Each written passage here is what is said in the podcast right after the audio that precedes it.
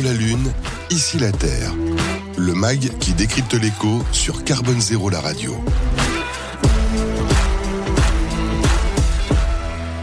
Et donc, on vous retrouve, hein, Dominique Boré, présidente d'honneur de la Maison de l'Architecture d'Île-de-France. Vous allez pouvoir dévoiler, expliquer encore un peu plus ce qu'il y a euh, dans ce salon à travers euh, Unisson et ce que euh, vous voulez faire, si je puis dire. Alors, puisqu'on a beaucoup parlé de l'architecture depuis le début de l'émission, je pense évidemment, vous connaissez Philippe Madec, qui est chante de la frugalité heureuse, hein, qui dit que, lui, il va franco, hein, les bâtisseurs, c'est vraiment la cause de tous les maux et, euh, et, vraiment, il dit, euh, est-ce que, il dit, arrêtons de construire, rénovons. Est-ce que vous pensez que les, les, ce sont les architectes qui vont le sauver ce monde? Non, bien sûr que non, c'est pas les architectes.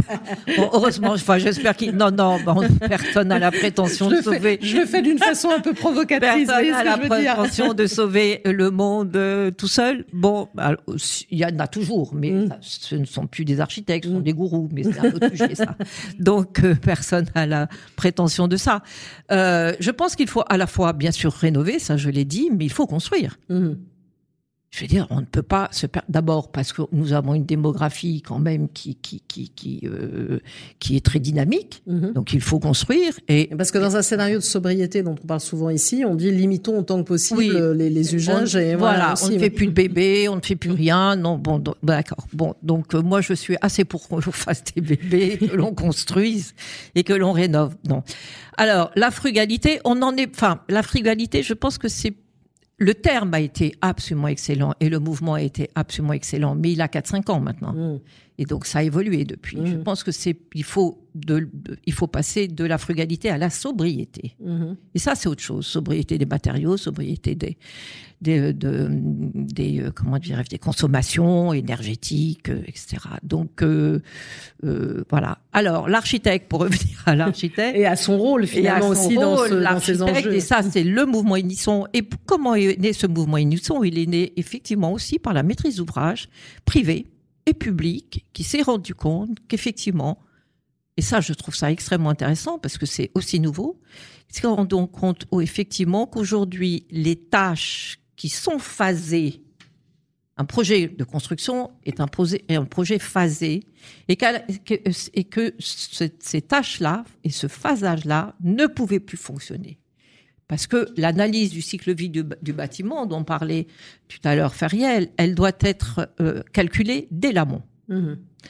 Donc, effectivement, et elle s'est rendue compte aussi que le seul garant, qu'un des garants, ou en tout cas le garant principal de cette, euh, de, de, cette euh, vertu, c'est-à-dire de cette vertu de travail collaboratif et, et plus en stylo, ne pouvait être que l'architecte. C'est pour ça qu'elle nous a appelé, que cette maîtrise d'ouvrage public, qui sera, qui nous a rejoint et qui est en train de signer le manifeste, parce que nous a appelé pour initier un mouvement, donc le mouvement Unisson, pour faire, pour euh, s'allier les compétences, les dynamiques et, euh, et, les, aspirations des architectes autour de cette construction-là.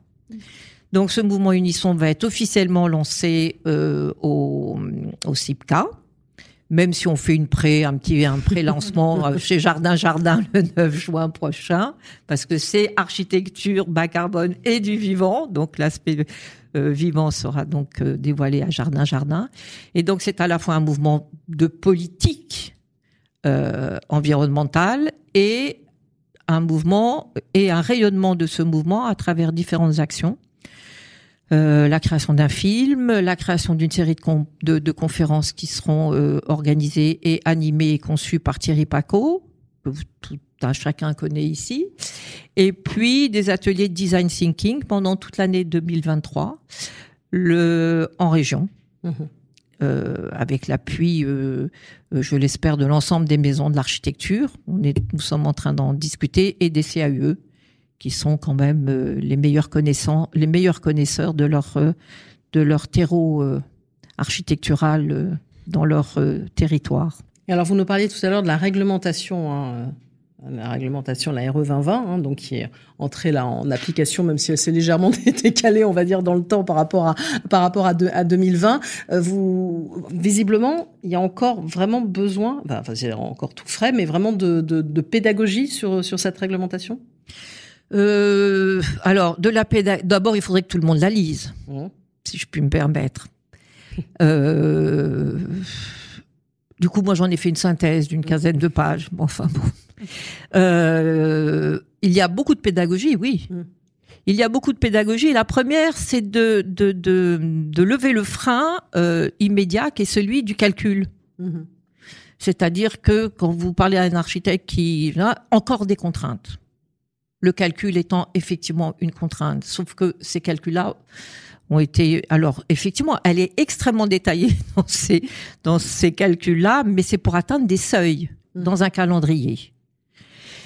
J'en ai discuté avec les gens du ministère qui m'ont dit on ne peut plus compter sur la bonne volonté. Ça fait maintenant dix ans et même un peu plus où on s'est appuyé sur la bonne volonté, sur la prise de conscience, sur l'esprit citoyen et tout. On ne peut plus compter là-dessus. Aujourd'hui, on doit compter dessus, mais aujourd'hui, il faut qu'on soit plus directif avec Donc, qu'il faut imposer des règles. Il n'y a pas imposer solution. des règles. Et celle-ci, alors après, il y a deux solutions. Soit on le vit comme une contrainte Mm. et on se lamente, soit on décide que ces contraintes-là, on décide, pardon, de dépasser, pas de dépasser, d'appliquer cette contrainte-là dans une nouvelle écriture et une nouvelle grammaire architecturale. Et c'est l'objet du mouvement Unisson. Mhm. Et il n'y a pas l'idée quand même qu'il y ait une clause de revoyure éventuellement pour voir si on a besoin d'évoluer un peu sur ce sujet? Oh bah, ils Parce sont que- déjà en train d'écrire celle de Oui. 2025. D'accord. Alors, euh, bon, donc, euh, oui, bien Donc sûr, en fait, il y aura, il y aura dire, c'est une forcément. réglementation en, en mutation aussi. Oui, quelque mais il y aura oui. forcément une analyse de, de la réglementation de, de, de, enfin, de celle de 2020, enfin, la RE 2020. Et, Mm. mais, mais on a quand même un peu de marge quand même Mhm. avant de pouvoir l'analyser. Déjà, appliquons-la Mhm. avant que, avant de, de l'analyser. Alors, celle qui sortira, qui est prévue en 2025, elle, va sortir en 2027. Donc, on aura peut-être un peu un projet quand même. Un projet, c'est 5 à 6 à 7 ans. Mhm. Donc le, bon, ce n'est pas tout de suite qu'on va avoir cette clause de revoyure, Mm. mais bien évidemment, il y en aura une. De toute façon, je pense qu'on avance en marchant sur ce sujet-là. Exactement. Mais en tout cas, il y a un virage qui est pris et dont on parlait typiquement, c'est d'avoir mis le carbone euh, au centre de la démarche du bâtiment. Et l'énergie. Et l'énergie. C'est les deux. La RE Mm. 2020, c'est à Mm. la fois l'énergie, à la fois le carbone Mm. et le bien-être. Mm. Et le, ça, confort- le sujet du confort d'été. voilà, et le confort d'été et le bien-être. Et ça, c'est quand même intéressant parce que elle est plus que contre, elle n'est pas que contraignante. C'est-à-dire, elle n'a pas, elle ne s'est pas contentée de calculer. Elle a quand même réfléchi au bien-être et au confort. Donc, puisqu'on parle d'objectif 2050, c'est-à-dire qu'en fait, elle est en train de, de voir et d'anticiper ce qui peut nous attendre, notamment bah, en termes malheureusement de hausse des, des températures et en particulier l'été, et des, et des problématiques liées à la consommation énergétique aussi. Mm. Absolument. Et là, elle, elle, euh, elle est assez, euh, elle est très rigoureuse. Mhm. Mais je pense qu'effectivement, c'est une, c'est, une nécessité. Mhm.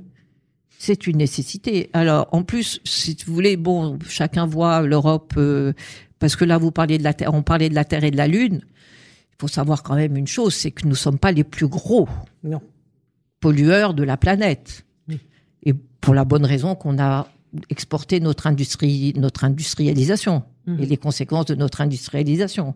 L'atelier du monde n'est plus chez nous, il n'est plus en Europe, il est euh, ailleurs. Mhm. Donc euh, le sujet, ça va être effectivement de de- de- d'exporter Mhm. nos, nos exigences climatiques en- euh, européennes à l'extérieur, ça, enfin à l'extérieur, dans les autres pays du monde.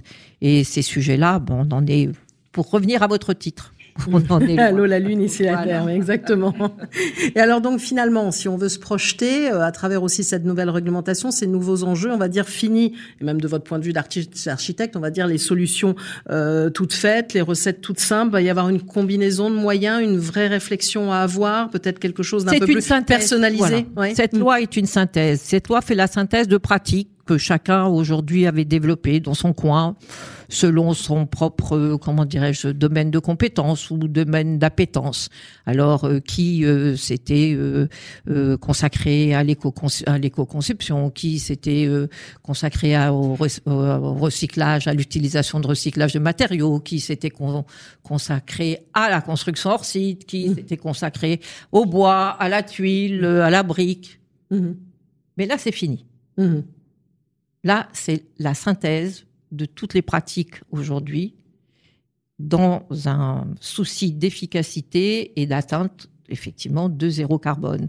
Donc on ne pourra, on est obligé aujourd'hui de recycler, de, de faire de la construction hors site, d'utiliser le meilleur matériau au meilleur endroit et pas simplement être le chantre du bois ou, ou, ou de la paille ou, du chanvre, sachant que les filières ne sont pas toutes au point. Hein. Non, exactement. Il y a encore beaucoup de choses à faire. Et un accompagnement aussi à faire de ces filières. Exactement. Hum parce que on le met dans le texte, mais il faut aussi que ça suive derrière. Exactement. Et pour l'instant, ça suit pas. Bah, de toute façon, je veux dire. Mais c'est ce que je disais. Nous sommes au début d'une d'une démarche euh, de transformation de, de, des méthodes constructives. Voilà. Et, on avance pas à pas, comme vous l'avez dit. Merci à vous, Dominique Boré, présidente d'honneur de la Maison de l'Architecture d'Île-de-France.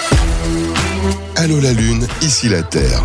Une émission à réécouter et télécharger sur le site de Carbone Zéro la radio et sur toutes les plateformes de streaming.